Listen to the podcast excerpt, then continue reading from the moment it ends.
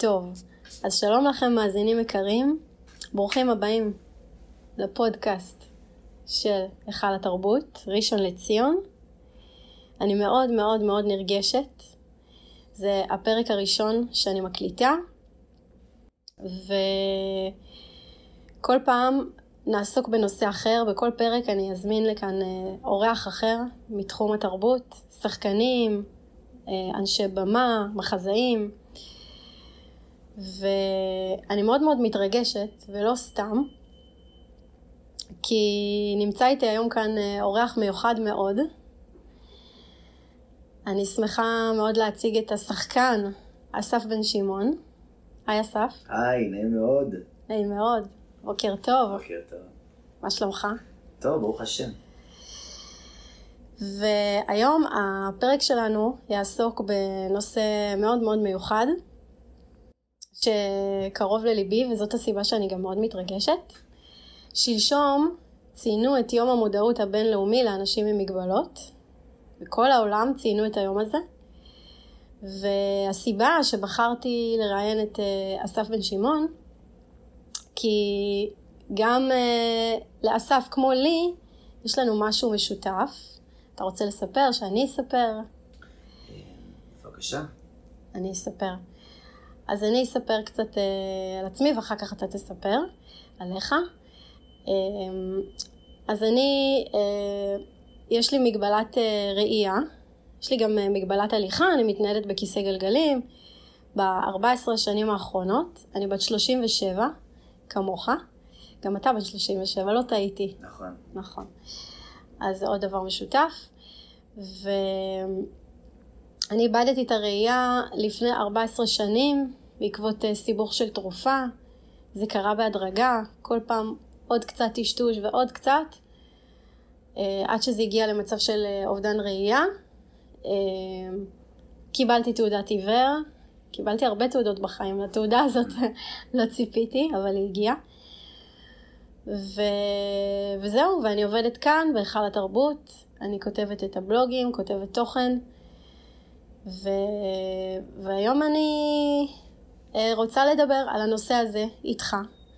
בוא תספר קצת עליך, תציג את עצמך, איך שאתה רוצה. להתחיל? כן. אחלה. אה, אז נעים מאוד, אני אסף אה, בן שמעון. אני בן 37, עוד מעט 80. אז אם הכנת לי עוגה, זה הזמן. אני נשוי, אבא לשלוש בנות, גר בראשון לציון. אמ, אני עובד בשתי עבודות. אחת מהן, מהן היא משחק, משחקן. קולנוע, טלוויזיה, תיאטרון. בוא, נ, בוא נזכיר כמה מהדברים ש, שעשית. בקולנוע, אה, הסרט הראשון ששיחקתי בו היה התגנבות יחידים של דובר קוזשווילי. כן. זה, זה סרט שזכיתי בו בפרס שחקן השנה, פסטיבל ירושלים. וואו. כמעט, כן, 11 שנה.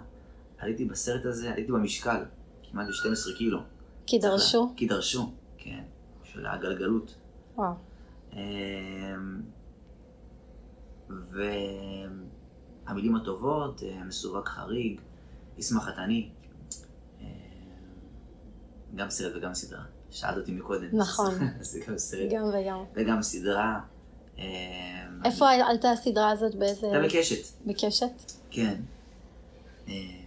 שם הייתי הרב הצעיר, הרב נפתלי. אה, אז זה בכובע אחד. אה, שחקן, הייתי כמה שנים שחקן גם בתיאטרון בית לסין, היום יש לי הצגת יחיד שלי, אה, שאני אה, רץ איתה. שעליה אנחנו נדבר. כן.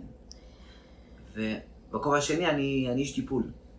אה, יש לי תואר שני בפסיכודרמה, והמשכתי לימודי פסיכותרפיה CBT. אני מטפל בילדים ונוער. עד לא מזמן עבדתי בעצם בבית ספר חינוך מיוחד, גם אה, בקריית מלאכי בדרום, באיזה שני בתי ספר. אה, והיום אני, אני מנסה, פיניתי את רוב הזמן בעצם כדי, כדי לזוז עם, ה, עם ההצגת יחיד.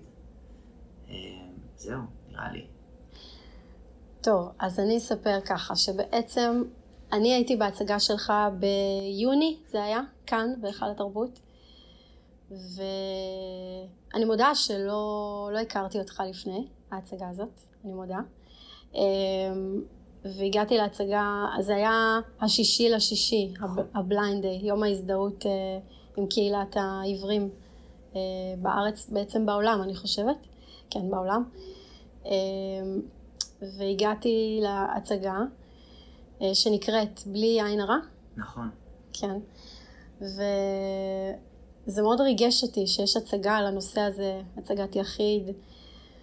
והגעתי, ואני זוכרת שההצגה נגמרה והייתי כולי ככה בדמעות, והרגשתי שבאמת דיברת אותי. כאילו, ממש דיברת אותי, ו- ומלא מלא חוויות שאני עברתי, ווואו, הזדהיתי מאוד מאוד מאוד. עם כל התהליך הזה של האובדן הראייה האיטי, ובאמת ניגשתי אליך אחרי הצגה, ואמרתי לך, אני עינב, זוכר? אני זוכר. באתי עם אבא שלי, כן, ומאוד מאוד מאוד מרגש, ו... וביקשתי מעידו, מה... מהמרכז לעיוור בראשון, שאם הוא יכול לתת לי את הטלפון שלך, אני חייבת לדבר איתך, לשאול אותך. איך עשית, ומה, ואיך הגעת ללמוד משחק, וזה, ו... והיה לי את הטלפון שלך מיוני, ולא היה לי אומץ לפנות אליך, כן, ו... ואז כשחזרתי לעבוד, הייתי בחל"ת, חזרתי לעבוד ביולי, התחלתי באמת לכתוב על הצגות, ואז הכל הסתדר והכל התחבר, ואמרתי, הנה, יש לי סיבה טובה לראיין, הבלוגרית של ההיכל, ועכשיו עם הפודקאסט, אז הכל ככה התחבר ומסתדר, והנה אנחנו כאן. אמ, וההצגה היא באמת אה, הצגת יחיד, שבה אתה מספר על, ה... על החיים שלך. סיפרנו עדיין ב... למאזינים ש... את הנקודת השקה שלי ושלך, שגם אני, אני בעצם, אני כבד ראייה, אני בעל תעודת עיוור. אני עם אה, מחלה ברשתית של העין שגורמת ל... לניוון ועיבוד ראייה. כן. כן. זהו באמת אה, מההתרגשות, כן. אז, אה, אז על זה אתה מדבר בהצגה. נכון. והכל שם, הרוב, אמיתי בהצגה, נכון? נכון, נכון. ותספר לי איך הגעת. זאת אומרת, איך הגעת לזה, ל- ל- שתהיה לך ככה הצגת יחיד, ושל מי היה הרעיון? את האמת ש... אה, טוב שלי, ששמו שראל פיטרמן, שהוא הבמאי, וכתבנו יחד בעצם את, ה... את המחזה. הוא אה, בן כיתה שלי, ביורם לוינשטיין, זאת אומרת, למדתי לימודי משחק שלוש שנים לפני כמעט 14 שנה. כן. ואנחנו עוד כסטודנטים, שראל אמר לי, אנחנו חייבים לעשות הצגת יחיד על הסיפור שלך. וזה הלך איתנו שנים. אני ושראל ועוד חבר שלישי מהכיתה, וכל הזמן היה ניסיונות כאלה אה, עם שראל, עם ארז, התחלנו, עצרנו, אני בפרויקט, שראל בפרויקט, ארז בפרויקט, ולא הצלחנו למצוא חלון זמן כדי אה, לגרום לדבר הזה לקרות. ו... והמון רצון, זאת אומרת, נפגשנו גם בדרך בפרויקטים אחרים, שראל ואני, ואמרנו, חייבים, חייבים, חייבים, מתי זה יקרה, מתי זה יקרה. ופתאום דווקא בתוך הקורונה, Mm-hmm. שנוצר איזה חלון זמן כזה, עשינו פגישה אה, ששראל אה, אה, תפר אותה עם האוורד ריפ, שהוא מנהל תיאטרון הנפש, והוא נדלק על הסיפור ואמר יאללה, ונתן אור ירוק. והתחלנו בתהליך כתיבה, ושראל בכישרונו הרב בעצם, שהפקדתי את סיפור חיי בידיים שלו, עשה מזה מה שזה. פתאום הזמנו עוד קצר, עלינו עם ההצגה. ההצגה בגדול הייתה מיועדת בכלל. לכיתה ז' עד י"ב, זה היה קהל היעד שלה. Mm. ובאותה הצגה שאת היית, הייתה ועדת סל תרבות, שאישרה את ההצגה וגם נתנה ציון השבח להצגה, שאני הבנתי שלא יודע, זו הצגה אחת בשנה כזאת, או לא יודע, כמה בודדות זוכות לזה מתוך עשרות על עשרות. והגיעו גם המון אנשים מקהילת העברים. נכון. ופתאום משם זה גלש למקומות אחרים, פתאום לא רק תיכוניים, אלא פתאום צה"ל לקח את ההצגה, ושירות בתי הסוהר, היינו עכשיו עם ההצגה ב-20 בתי סוהר מול אסירים. הייתה. חוויה מדהימה. אמ, ו... וכל מיני ארגונים וחברות, והיום אני נוסע ל... להופיע מול בית אבות. אה, בבית אבות. איזה יופי. כן, מול בית. אמ, אז כן, אז אה, נראה מה קורה עכשיו בענייני הקורונה, כי יש כל מיני מתווים כאלה, לפחות בתוך בתי הספר, שלא ממש מאפשרים לעשות את ההצגה. אבל בגדול, אה, אני מרגיש שסוף סוף, אחרי הרבה מאוד שנים, שמצאתי איזושהי דרך לספר את הסיפור שלי. זאת אומרת, בעבר היו מביאים אותי, באתי מבית מאוד מורכב, היו מביאים אותי לדבר מול אסירים, עוד לפני ההצגה. מהמם. והייתי תמיד מתבייש לבוא ולספר עכשיו מאיזה בית באתי, לא מתוך בושה לספר את הסיפור, אלא שאני לא אשמע יעיל, שאני עכשיו אספר לכם, האסירים, איך עושים את זה, בצ... כאילו לא מצאתי את הדרך הנכונה, לא את המילים ולא את הסאבטקסט, לספר את הסיפור שלי. חושב שהצגה היא, היא פעם ראשונה שאני מצליח לספר את הסיפור חיים שלי, ואני מרגיש שם נוח. וואו, כן. מדהים. מדהים שאתה אומר את זה. זאת אומרת, מקודם היית מעביר את הסיפור שלך בתור מרצה? זה לא היה איזה הרצאה בנויה, הייתי בא בהתנדבות ל... לא יודע, בתי סוהר, או לכל מיני, לא יודע מה, אה, אה, מוסדות. כן. שהיו מבקשים שאני אגיע ואספר את הסיפור, הייתי מספר את הסיפור, ותמיד הייתי אה, אה, מתבייש, ומתבייש לא, מ, לא מחשיפת התוכן, אלא, שמתי את עצמי בפוזיציה של מי שנמצא מולי ושומע את הסיפור, אמרתי, איך זה, אמרתי, מה הפרשנות שהוא נותן, מה עכשיו, אני בא מספר על הסיפור, אני ועוצם ידי, אני עשיתי, אני עצרתי, אני, כאילו, וזה לא ככה, זה ממש לא ככה. אז... אה, אז איך זה באמת? זה מורכב. אני חושב ששואלים אותי לפעמים בסוף ההצגה, כאילו, מה גרם לך עם כל ה... עם הנתונים ה... ה... אולי הלא... הנקודת פתיחה לא, לא מוצלחת שממנה התחלת, איך עשית את מה שעשית. ואני חושב שאין לזה תשובה אחת. כי קודם כל, גם באתי עם בית מאוד מורכב, קיבלתי בו הרבה מאוד טוב. כן. ואני חושב שהחזקתי בטוב הזה. אמ, ו... וצמתים בדרך, שפגשתי אנשים טובים, שכיוונו נכון והדריכו נכון, והייתי קשוב לדבר הזה, ולשמוע טעות, ולפגוש טעות, ולא לפחד מלטעות, ולתקן את השגיאה, ולשגות עוד פעם, ולא נורא, ושוב לתקן, ולראות מישהו אחר שוגה, ולא לחזור על השגיאה שלו. זאת אומרת, אה, זה חוכ... זאת חוכמה. אה, לא, יכול להיות, לא יודע, לא יודע אם זאת חוכמה מבחינתי, זה כאילו מהמקום שאני באתי בו, כרגע לא, לא מפרט מאיפה באתי, אבל זה מבחינתי היה איזשהו, אה, הייתה הישרדות. ידעתי שאם אני לא עושה את זה, אז אני תובע. כן. זאת, זה, כאילו, זו, זו הייתה צורת ההסתכלות שלי על, ה, על, ה, על המציאות. אם אתה לא פועל פעולות שיקדמו אותך, אתה בתביעה, שתדע. אז, אז אני לא יודע אם זאת החוכמה. אני חושב שממש היה יצר הישרדותי. כן. אני מאוד יכולה להתחבר למה שאתה אומר, מתוך המקום שלי.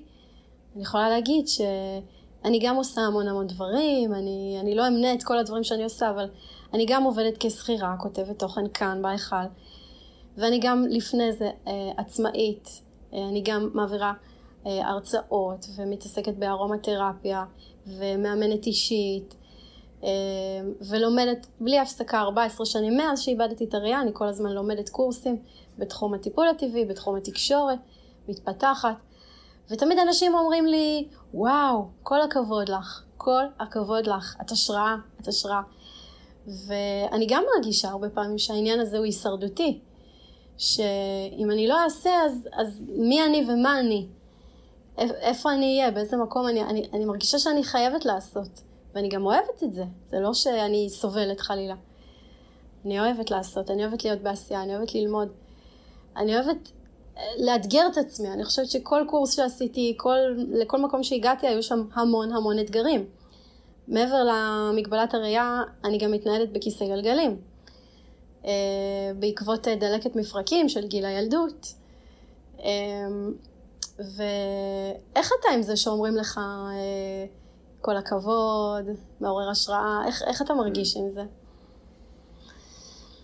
שאלה טובה. תראי, אני משער שכשמחמיאים, אז לפעמים אנחנו יוצר איזשהו חום פנימי, כן, נכון? איזה פתאום איזה ניפוח של חזה. כן, ואני שואל את עצמי, איך באמת אני נפגש עם ה... איך אני נפגש עם המילים האלה? תבדוק שאני לא מתגאה מה, מהדיבור הזה. את שואלת את השאלה מפוזיציה של האם להיעלב מזה שעשינו, ש, שמישהו אומר? אה, אני שואלת את זה מתוך מקום של... אה, כי כמו שאמרת שמבחינתך זה היה הישרדותי לעשות כל מיני פעולות, כן. אז מהמקום הזה אני גם חושבת שבעצם עצם זה שאני עושה, עצם זה שאני לומדת, עצם זה שאני נלחמת לעבוד ולעשות דברים שהם לא טריוויאליים, הם לא קלים. אני מרגישה את המלחמה יום יום, בוקר בוקר, כשאני קמה. המון מאבקים, המון... זה לדחוף את עצמי, זה להרים את עצמי, זה לא לשקוע, כי, כי הדיכאון הוא שם נכון. כל הזמן. הוא מעבר לפינה, זאת אומרת. אה, וזה מדרון חלקלק. ו... ובעצם שבא מישהו מהצד ואומר, אה, אה, כל הכבוד, אז לפעמים אני, אני באופן שלא לא מבינה מה כבוד ומה, זאת אומרת, אני, אני חיה, אני כאן, אז, אני, אז אני, אני חייבת, כאילו, כל עוד אני כאן, אני עושה. ואני... זה בסיסי מבחינתך, זה אפילו לא, לא, לא מגיע לי כפיים על זה, זאת אומרת, אני עושה את זה כי זה... כן, ומצד שני, יש גם את המקום הזה של, כן, זה לא מובן מאליו. זה לא מובן מאליו שבן אדם אה, אה, עושה, שבן אדם נותן fight, שבן אדם... נכון. ואני חושבת שיותר מזה, אני אגיד לך, זה גם לא שחור ולבן, זה לא או לשבת בבית ולבכות, או לעשות. יש, יש הרבה אפור, יש הרבה באמצע. חד משמעית. אתה מסכים? חד משמעית, ברור. אני חושב, תשמעי, מהצד לראות כל בן אדם שנמצא במפגש עם איזה קושי והוא מתמודד איתו, אז אה, זה עושה משהו. אני חושב בכלל, לנו כבני אדם, זה לא משנה, בן אדם לא צריך להיות נכה, כן? כל אחד מאיתנו יש, יש קושי קטן, גדול. כן. בינו לבין עצמו, בינו לבין הוריו, בינו לבין אשתו, בינו לבין אה, ילדיו, בינו לבין העולם, בין העבודה, בין הבוס. וכשבן אדם, יש מקומות שאתה יכול לחיות עם הקושי. הקושי לא ייעלם. לא. ואני חושב הנקודות שהופכות להיות החיים למשמעותיים, ו... ואולי גם מספקים, זה דווקא אותן נקודות שאנחנו מוכנים כן להתמודד עם הקושי. לפעמים זה קשה להתגייס, להתמודד איתו. זה לא פשוט. כמו שאת אומרת, יש הרבה מאוד אפור. מה, אני מתמודד עם כל הקשיים שלי? לא, ודאי שלא. נכון. נכון. האם יש עצבות? ודאי שיש. אני נלחם גם בה, נכון איך אני מתגבר עליה. אני... אני חושב שלרובנו, לרוב בני אדם בעצם, יש לנו רצון להתפתח, לגדול, לצמוח, לעשות יותר, חלומות, נכון? כן. אתמול הייתי ב... הרב של הבית כנסת מתחת לבית שלי, רב אבישי, היה לו יום הולדת. אתמול. כן. אז uh, הגעתי ליום הולדת בבית הכנסת, בסעודה השלישית. בדרך כלל לא מגיע לסעודה השלישית, והוא דיבר על... היום אנחנו בנר שביעי של חנוכה, היום בערב זה נר שמיני. נכון. הוא דיבר בעצם על, על גוף ונשמה, הוא דיבר על נר על השעווה, השמן כחומר, ועל בעצם על האש, שהיא, נכון, השלבת, שהיא בעצם דבר רוחני, שתמיד עולה למעלה. ויש הרבה מאוד אנשים שרוצים, נכון, לעלות למעלה. רוצים את הרוח, רוצים את ההתפתחות, רוצים את האמונה, רוצים... אה, השאלה היא אם אנחנו מביאים את זה לידי קיום. וזו באמת שאלת השאלות. האם אדם מצליח לקרקע את הרצונות האלה, את חלקם, ולהביא אותם לידי עשייה. וזאת הנקודה, לדעתי. כי כמעט לכולנו יש חלומות. השאלה אם אנחנו מקרקעים אותם, מנסים ליישם אותם בתוך העשייה, או שהם רק נשארים רק בפנים. ואם אנחנו משאירים אותם בפנים, זה בעצם סוג של אה, בזבוז כזה. אני חושב שכן, אני חושב שכן, לפחות לנסות. אבל אני, אני לא יודע, אני אומר לפחות מה שמשתק אותי באזורים אחרים, זה הפחד מכישלון. כמה בן אדם לא רוצה לעשות כדי לא לפגוש את הכישלון. מה קרה? חיים פעם אחת. נכון. אז ניכשל. נקום. כאילו, אבל הפחד של הכישלון, הוא סוגר חלק גדול מאיתנו, כולל אותי גם באזורים מסוימים, אני לא אומר את זה עכשיו כאילו מעל הראש של כולם, אני לא מפחד מכישלון, ודאי, ודאי, ודאי, ודאי שכן, אבל אני אומר, זה כמו כל דבר בחיים, כל פחד, האם אנחנו מסוגלים להסתכל לו בעיניים ולהגיד, אני רואה אותך ואני לא מפחד ממך, או מוכן להתמודד איתך, ואני מנסה. וזאת הנקודה בעיניי. וגם אם אני טועה, זה בסדר לטעות. נכון. זה חלק מהלמידה. נכון. זה, זה הדבר. נכון. עכשיו, אני רוצה לדקה לעצור. בעצם, אני רוצה שגם המאזינים ישמעו, ישמעו, אני אפעיל את התוכנה הקולית בטלפון. ככה אני מתנהלת עם הטלפון. רק רגע.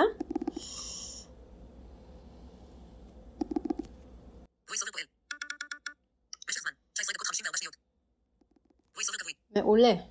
זאת הייתה תוכנה קולית. בדקתי אם זה מקליט, כדי שלא יהיו לנו פדיחות. Mm. אוקיי, אז אה, אוקיי, דיברנו על הנושא הזה. עכשיו, בואו נדבר קצת על... אה, בואו ננסה לנפץ קצת מיתוסים אה, בהקשר של, אה, של עיוורון. בוא ננפץ. אני בטוחה שאתה נתקל כמוני בלי סוף בהנחות יסוד שאינן נכונות. איזה דברים אנשים אומרים לך, ככה, חוזרים על עצמם, אתה, יש לך ככה משהו בשלוף? אני, אני, אה, אני הסיפור הקבוע שאני מספר אותו, הוא דווקא למעבר בין המקום שהייתי מתבייש במגבלה, כן. לא- לאותה נקודה שהייתי מוכן לחשוף אותה, כי... אני שנייה קוטעת, עוצרת כן, אותך. בבקשה. כשאתה, כשאתה בהצגה סיפרת שהייתה לך תקופה כשהיית ילד, כן. שבעצם אה, רק בלילה היה לך קשה לראות, נכון. נכון? נכון. יפה. ואני מאוד הזדהיתי איתך במקום הזה, כי גם אצלי הראייה באמת בהדרגה, בהדרגה, בהדרגה השתנתה. ובהתחלה, כש, כשהתהליך הזה קורה, אני הייתי בצבא אה, ועבדתי מול מחשב. אני זוכרת שאת האותיות הקטנות שעל המסך היה לי ממש קשה לראות. ו...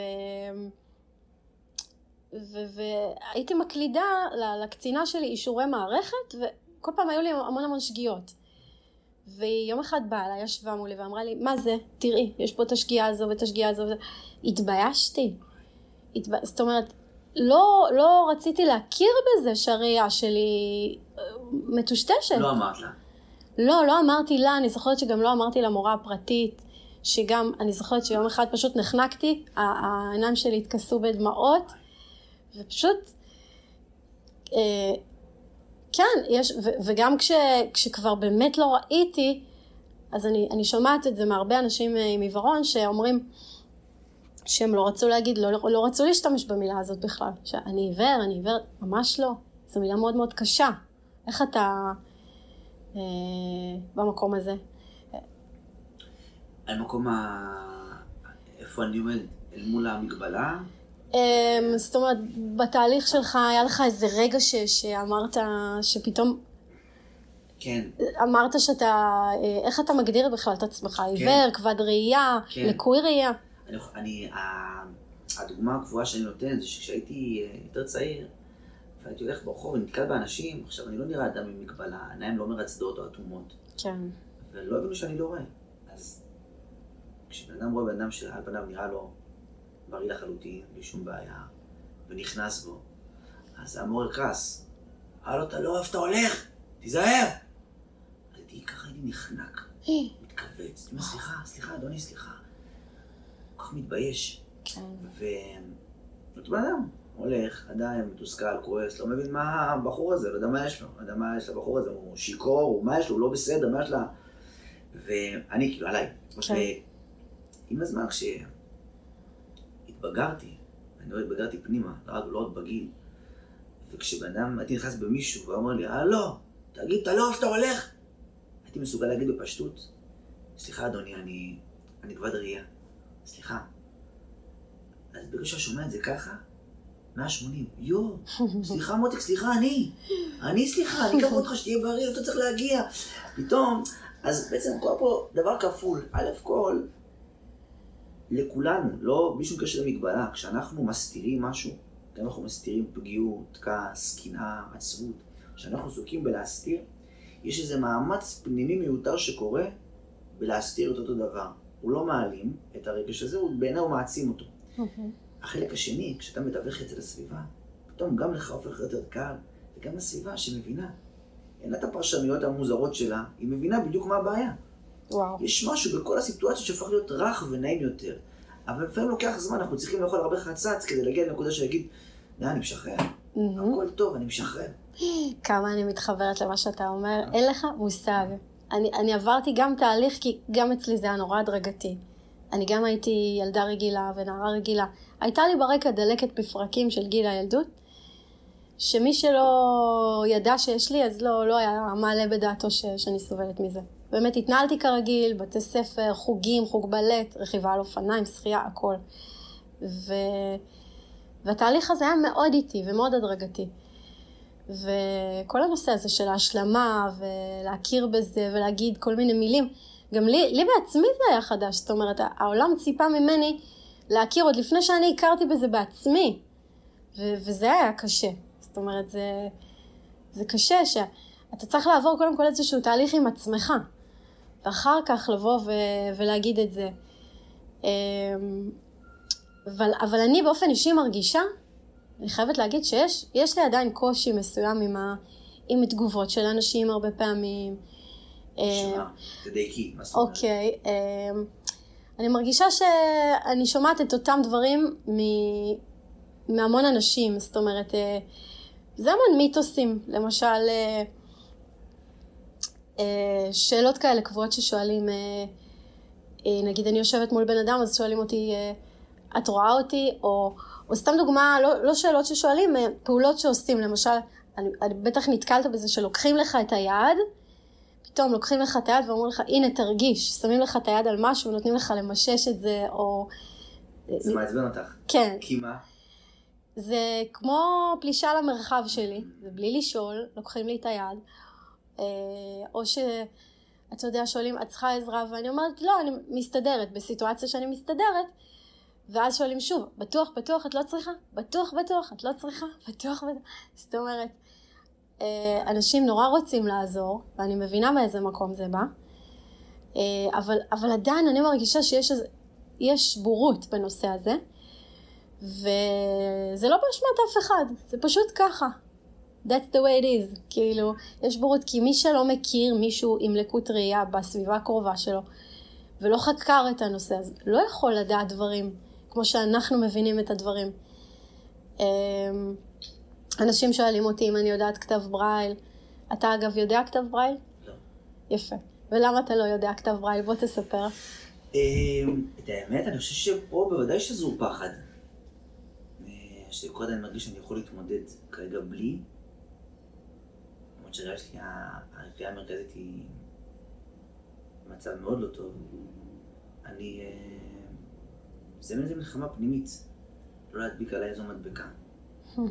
אה, אני מודע לזה. אני אומר לעצמי, אני יכול ללמוד כתב ברייל בכל שלב שאני ארצה. כן. אבל אני כרגע לא צריך את הראייה כדי ללמוד כתב ברייל. אה, יכול להיות שאני אעשה את זה. אבל, אבל היום בעצם, וזה, וזה משהו, הנה, שאנשים לא יודעים. כן. כי תמיד שואלים אותי אם אני יודעת ברייל, כי אנשים מתחבר להם עיוור שווה כתב ברייל. את יודעת ברייל? לא. את לא רוצה ללמוד ברייל כמעט. אני, הייתה תקופה שלמדתי, התחלתי ללמוד עם מורה, לא התחברתי, זה שיגע אותי, זה הרגיש, הרגיש לי שזה מבזבז לי את הזמן. מה גם ש, שזה הדבר שאנשים לא יודעים, שהיום באמת יש טכנולוגיה.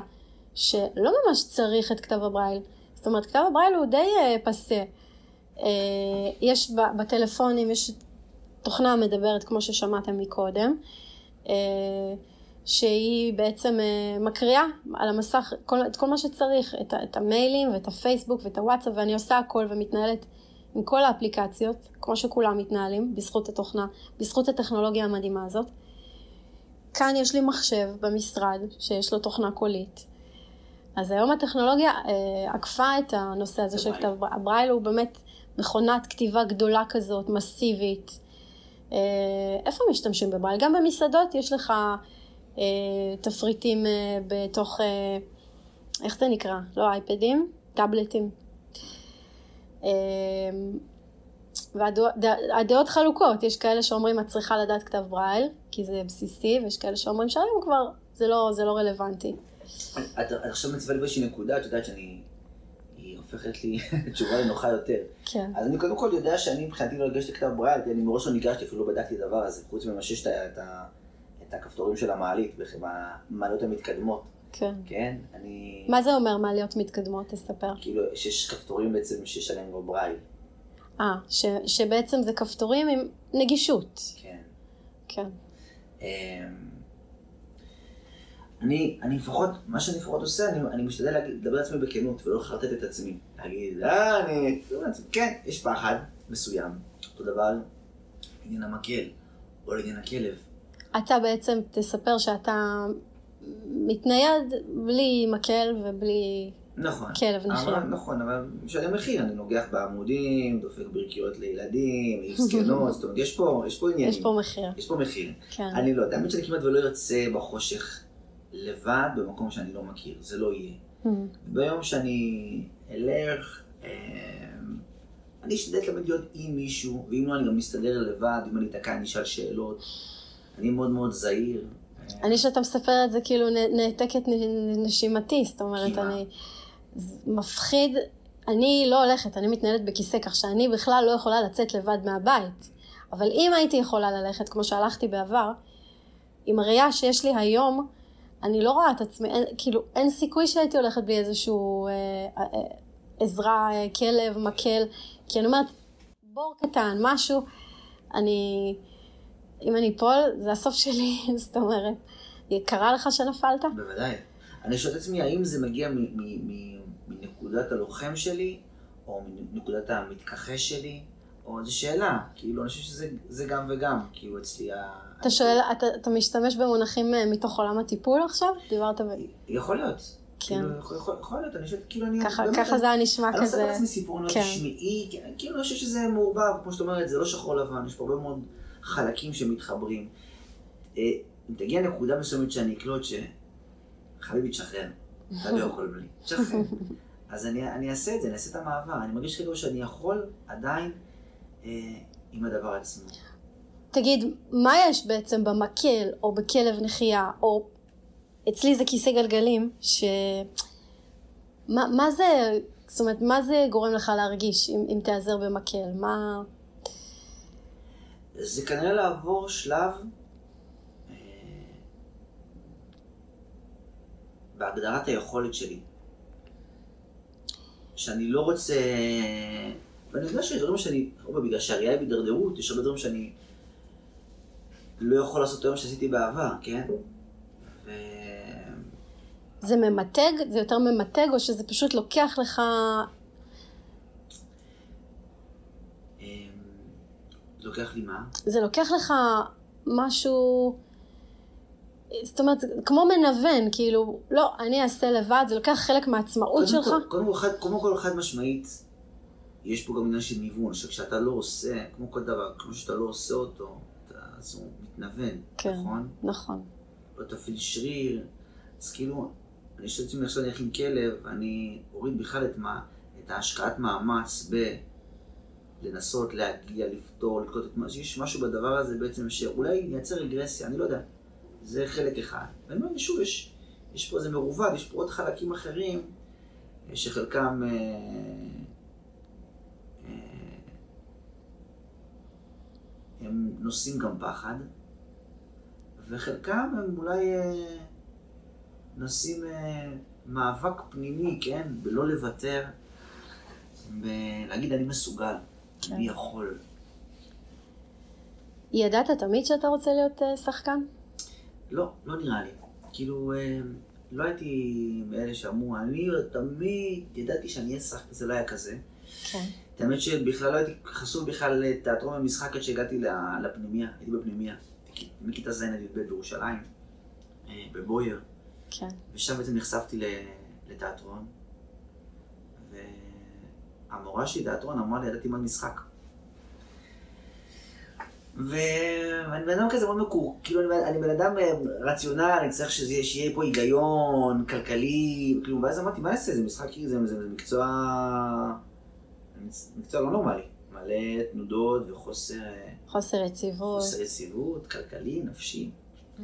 והתחלתי ללמוד משחק, וסיימתי שלוש שנים, ומיד שסיימתי, אמרתי, איך אני אתפרנס מהדבר הזה?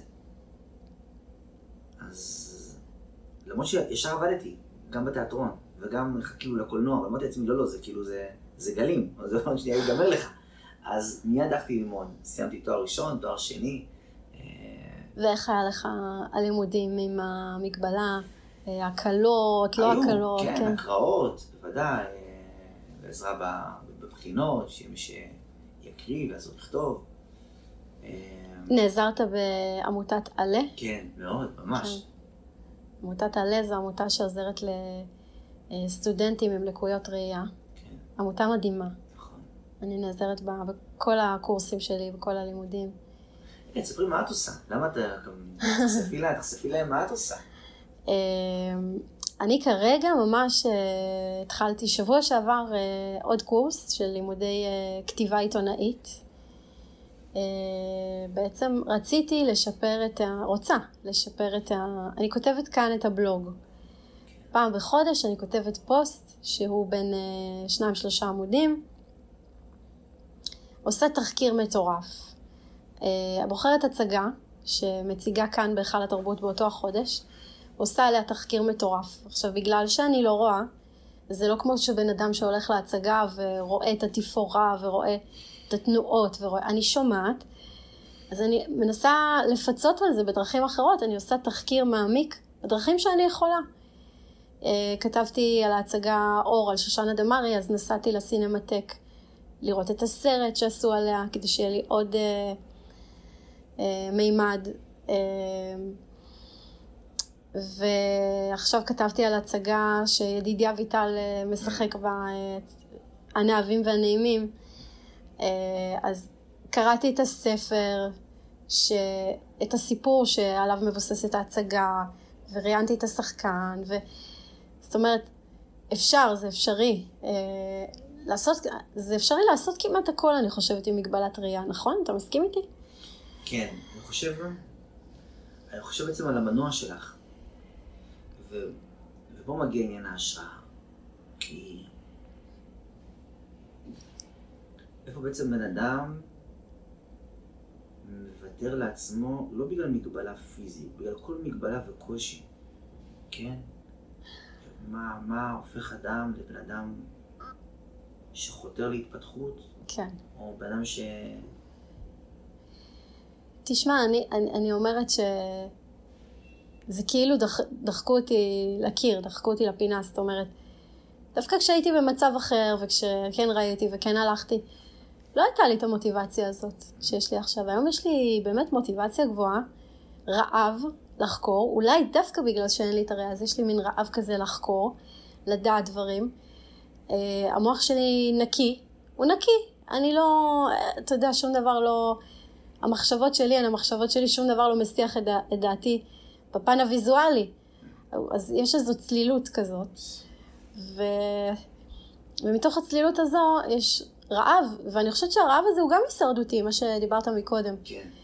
אה, אנחנו רוצים לחקור, אנחנו רוצים לדעת, אנחנו רוצים להבין דברים. אה, ואני תמיד אומרת שאני, לא משנה באיזה סטטוס אני אהיה, אה, כרגע אני רווקה, ללא ילדים, יש לי כלבה, לא כלבת נחייה, כלבה שובבה. אה, לא משנה באיזה סטטוס, לא משנה איפה, איפה אני אעבוד, עצמאית, שכירה, גם וגם, תמיד אני ארצה ללמוד. תמיד אני אקח לי איזה קורס כזה כמו שעכשיו, של פעם בשבוע. אה, ויש רצון, יש רצון להתפתח, יש רצון אה, להיות... אני לא, יודעת, אני לא יודעת אם זה בא מתוך מקום של להיות כמו כולם, או להוכיח לעצמי או למישהו, או שזה פשוט באמת חלק מהחיים, כאילו מבחינתי אין דרך אחרת. אין דרך אחרת, כאילו, זה רק לעבוד, ללמוד ולהילחם. אני כל החיים שלי נלחמתי, אני למודת מלחמות, אני יודעת מה זה מלחמות. אה, זה לא שאני בחרתי להילחם, זה פשוט ככה, זה כבר נהיה חלק מהאופי שלי, מה-DNA שלי. אה, אני לא אוהבת מלחמות, אבל החיים, אתה יודע, אילצו אותי להילחם, אה, וזה מה שיש.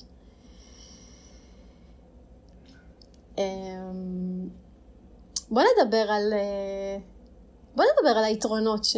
של אה, להיות אדם עם לקות ראייה. יתרונות? יש יתרונות לדעתך?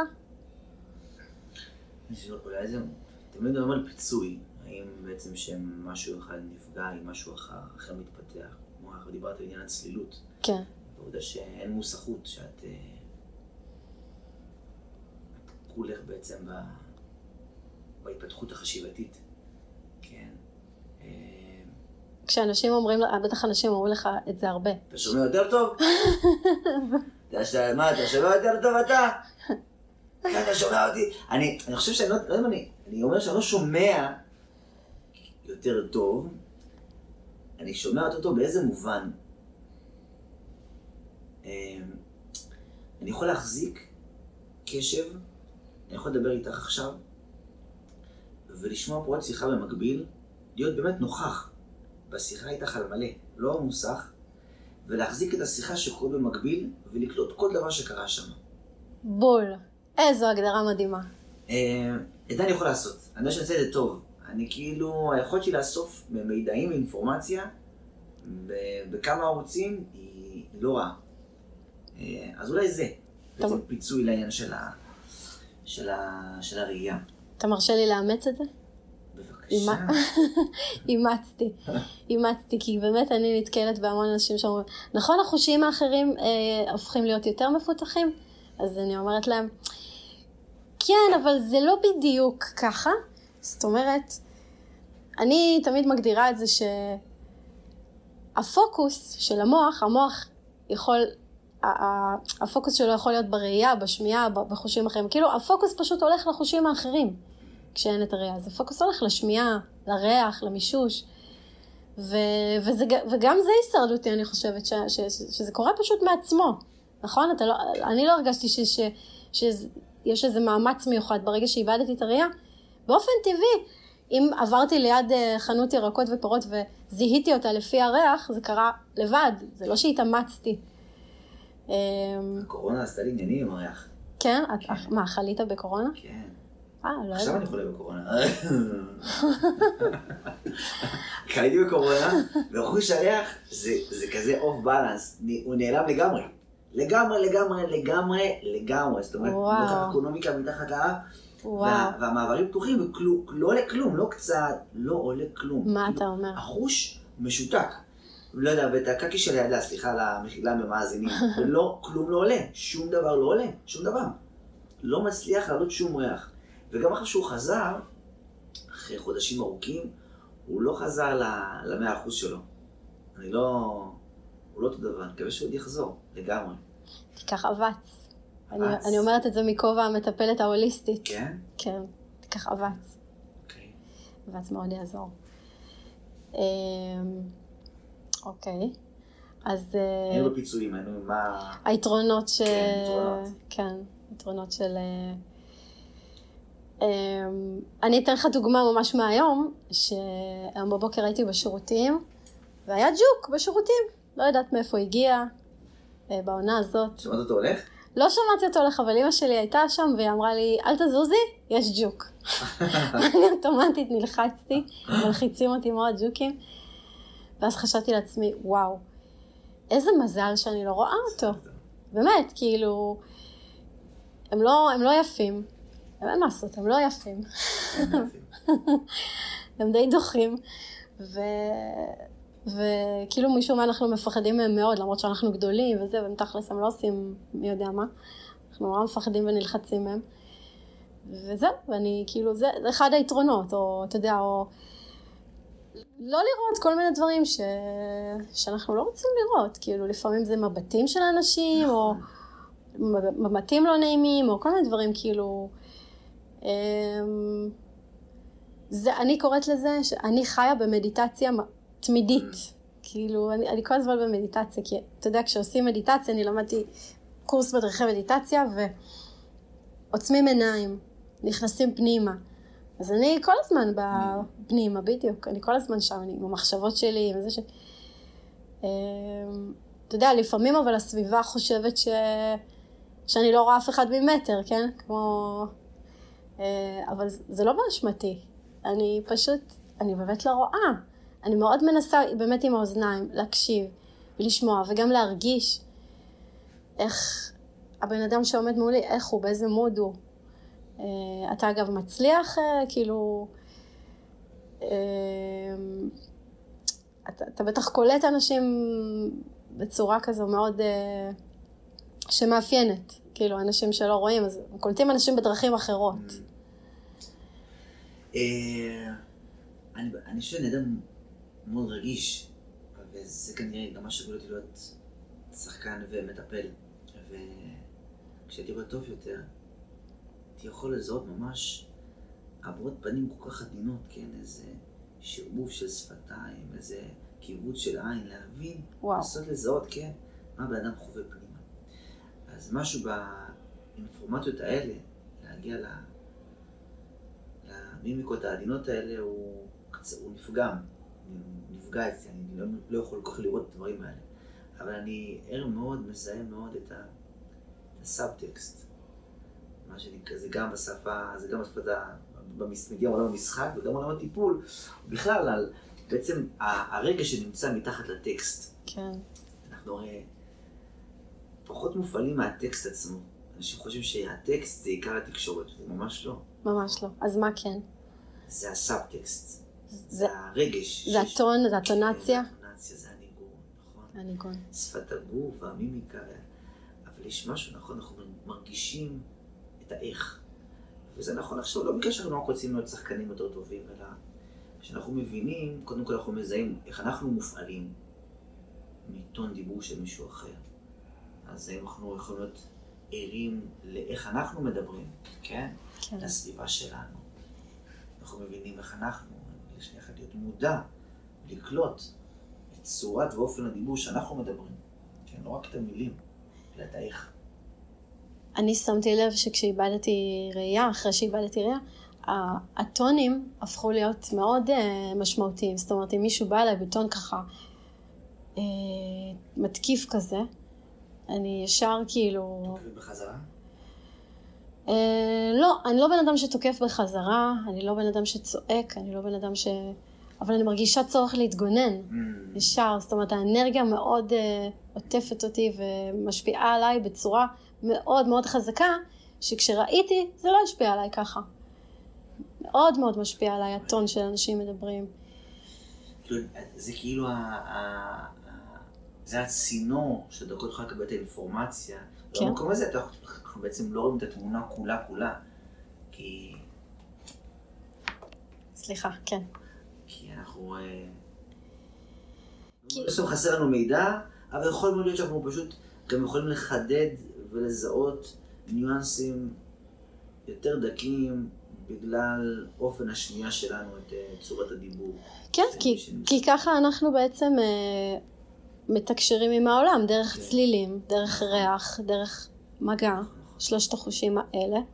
ואולי גם עוד איזשהו חוש uh, שישי, אני יודעת, uh, נסתר, של תחושות שקשה להסביר אותו. Um, אז uh, דיברנו על ה... איזה עוד יתרונות יש לך? עולה לך עוד משהו שאתה... עוד משהו?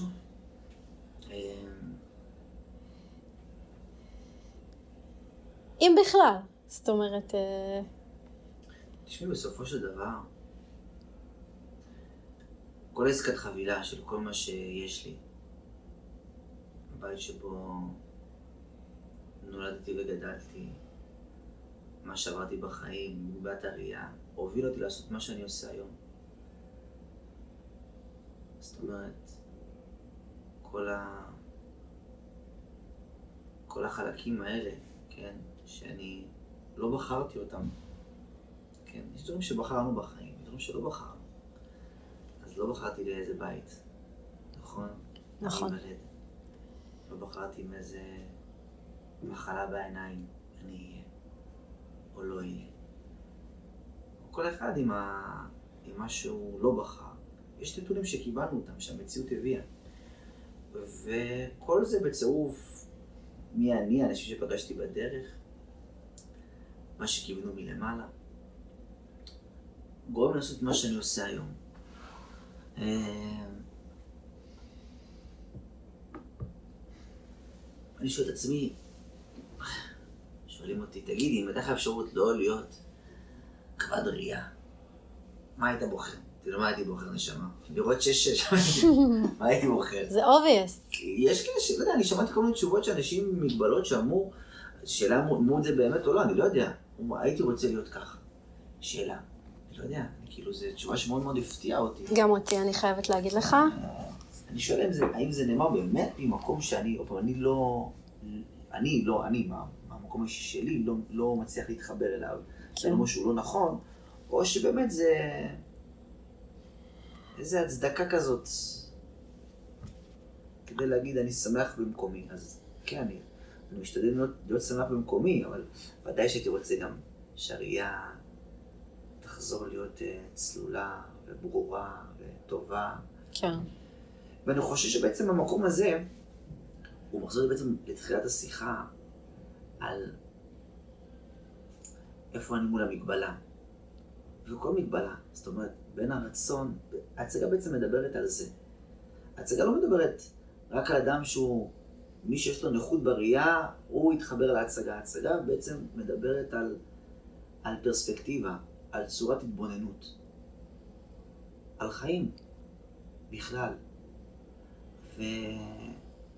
ובעיניי זה לא סותר את העובדה שאנחנו משתדלים להיות שמחים בחלקנו, להוציא את המרב, את המיטב, מה, מהנתונים שהמציאות הביאה לנו, ויחד עם זאת, לרצות שהדברים ישתפרו. ואני רוצה לשאול אותך משהו בהקשר הזה. אתה חושב שזה מולד, היכולת הזאת לשמוח בחלקך, או שזה נרכש?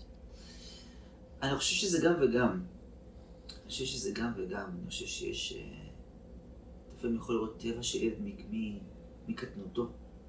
אבל גם אנחנו לא יודעים מה הוא רשם בלב שלו, מההורים שלו, משהו באנרגיה שההורים הביאו, ובאופן, ומה שהם שידרו. קשה מאוד, לא יודע, אני לא, לא יודע לזהות באמת מה, מה הטמפרמנט הוא מולד, וכמה ההורה פיתח, הביא אותו. לקצה הזה או הזה, אבל חד משמעית, חד משמעית, יש לנו יכולת להרחיב את הדבר הזה. חד משמעית. גם עכשיו, אנשים מהמאזינים שכרגע מקשיבים לפודקאסט הראשון של עינב, עינב בשבילך. אה, אם אנחנו נסתכל אפילו על אדם שקרוב אלינו, וכרגע אנחנו במתח איתו, מול הבן זוג, הבת זוג, מול האבא, מול אימא, מול הילד, ואתה כרגע שם את, בעצם את, ה, את המבט שלך, כן? על אותן נקודות מעצבנות של הבן זוג שלי, של הבת זוג שלי, של הילד שלי שמקפיץ אותי מאוד, או של אימא שלי שתמיד מדברת אליי ככה. אבל אם אתה מסיט את המבט, תסתכל רגע על הנקודות הבאמת טובות שלו. זה הכל עניין של נקודת מבט. רק, לרגע פה תסתכל, רק לרגע, לשנייה אחת, עזוב שאתה כועס עליו, אין בעיה. בוא תסתכל שנייה אחת לשנייה אחת, בשניות האלה שאנחנו מדברים, תסתכל רגע על התכונות הטובות שלו. על כן הדברים הטובים שהוא עושה למענך. מה שהוא עשה בעבר, מה שהוא עושה עכשיו. אם אתה רק מגלגל את זה בראש לכמה שניות, גם, גם אחר שאתה כועס עליו, קצת, קצת, קצת ריככת את הכעס או את המתח מולו. פרופורציה? זה גם פרופורציה, כן, וזה גם הבנה שחד משמעית, הפ, הפרשנות היא אצלנו. זאת אומרת, יש לנו אפשרות, יש לנו אפשרות להביא שמחה פנימה. אז נכון, להגיד, אה, מה, עיניו, אני כל הזמן שמח, לא חרטה ברטה. אני לא כל הזמן שמח, יש רגעים של קושי ושל תסכול ושל עצבות, אבל יש לנו אפשרות, גם כשאנחנו מגיעים לאזורים האלה, אני חושב שיש לנו בחירה. כאילו, יש מחשבות שאנחנו לא מחליטים מתי הם יגיעו. בן אדם שמגיעה לו חרדה, היא לא שואלת אותו מתי לבוא, היא מגיעה. נכון. עכשיו השאלה שלך, כשמגיעה החרדה, אתה יכול לקבוע כמה משקל אתה נותן לה, נכון? אם אתה מכניע, מוריד את הראש ולא נאבק איתה, כי להיאבק איתה לא יעזור לך שום דבר, כן? איפה אתה שם? כאילו, איפה אתה שם את המבט שלך? איפה אתה מסתכל? כן? ואני חושב, מאיפה אתה לוקח את התזונה? אז נכון, יש רגעים שהם לא בשליטתנו ויקפצו לנו כל מיני מרכיבים כאלה שיקפיצו אותנו לגמרי, ואנחנו עדיין יכולים לעשות עבודה ולרכך ולהטיב עם עצמנו, חד משמעית, סימן קריאה שלוש פעמים. בינגו. יפה. אני יכולה להגיד לך שכששואלים אותי, אני עונה את אותה תשובה, מה שאמרת מקודם. אם הייתי רוצה לראות, אם לא הייתי, רואה, זאת אומרת, אם הייתי רוצה, ברור שהייתי רוצה לראות. זאת אומרת, אני חושבת שזה מאוד uh, מאפיין אנשים שאיבדו ראייה. כן. ובוא נגיד רגע שזה מאוד מאוד שונה, אנשים שנולדו לא רואים, ואנשים שאיבדו ראייה איפ, איפשהו במהלך החיים. יש הבדל מאוד מאוד גדול.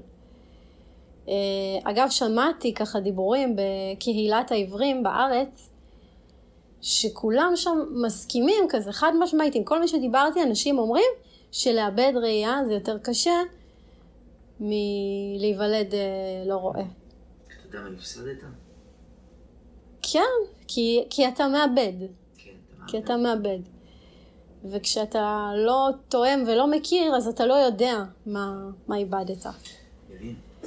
וזה מיתוס גם, שבחוץ חושבים הפוך דרך אגב, אנשים שלא רואים לפחות ממה שאני נתקלתי, חושבים שיותר קשה להיוולד לא רואה.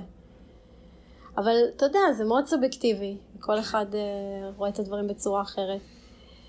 Uh, ואני גם כמוך מרגישה שברור שהייתי רוצה לחזור לראות, יש דברים שאני מאוד מתגעגעת אליהם. ומצד שני, אם זה לא היה קורה, אז לא הייתי מגיעה לאן שהגעתי, ולא הייתי עושה את המסע הזה, ולא הייתי הופכת להיות מי שאני, והפכתי להיות בן אדם הרבה יותר רגיש, הרבה יותר עם עומק עמוק, ורוחני נקרא לזה, לא יודעת. משהו, משהו קרה שם. משהו שקשה להסביר ולהגדיר. אמ, אוקיי, אז ההצגה שלך, אתה רוצה לספר לי איפה היא מציגה בזמן הקרוב? אמ, יש הצגה קרובה אה, ב-20 בדצמבר בתל אביב, בבית ציוני אמריקה. זאת הצגת התרמה לתיאטרון, תיאטרון הנפש, כי בעצם מה שקרה לו זה שהמחסן, האנגר, שהכיל את כל התפאורות וה... והציוד הטכני והכלי נגינה והתלבושות נשרף עליו באש. וואו. ולא היה ביטוח למקום. אז הם עכשיו מנסים לשקם את התיאטרון, יש הצגה ב-20 לדצמבר בציוני אמריקה, אז אה, מי שירצה לבוא להצגה נשמח מאוד. אה, במקרה, התפאורה של ההצגה שלי היא לא נשרפה מהסיבה הפשוטה שבדיוק היינו בטור בתוך בתי הסוהר. אז בעצם היא לא... אה. היא לא נפגעה, כי לא פרקו אותה להאנגר. וואו.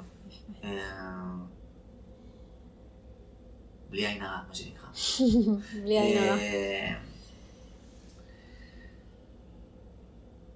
אני רוצה לאחל לכל המאזינים חג שמח.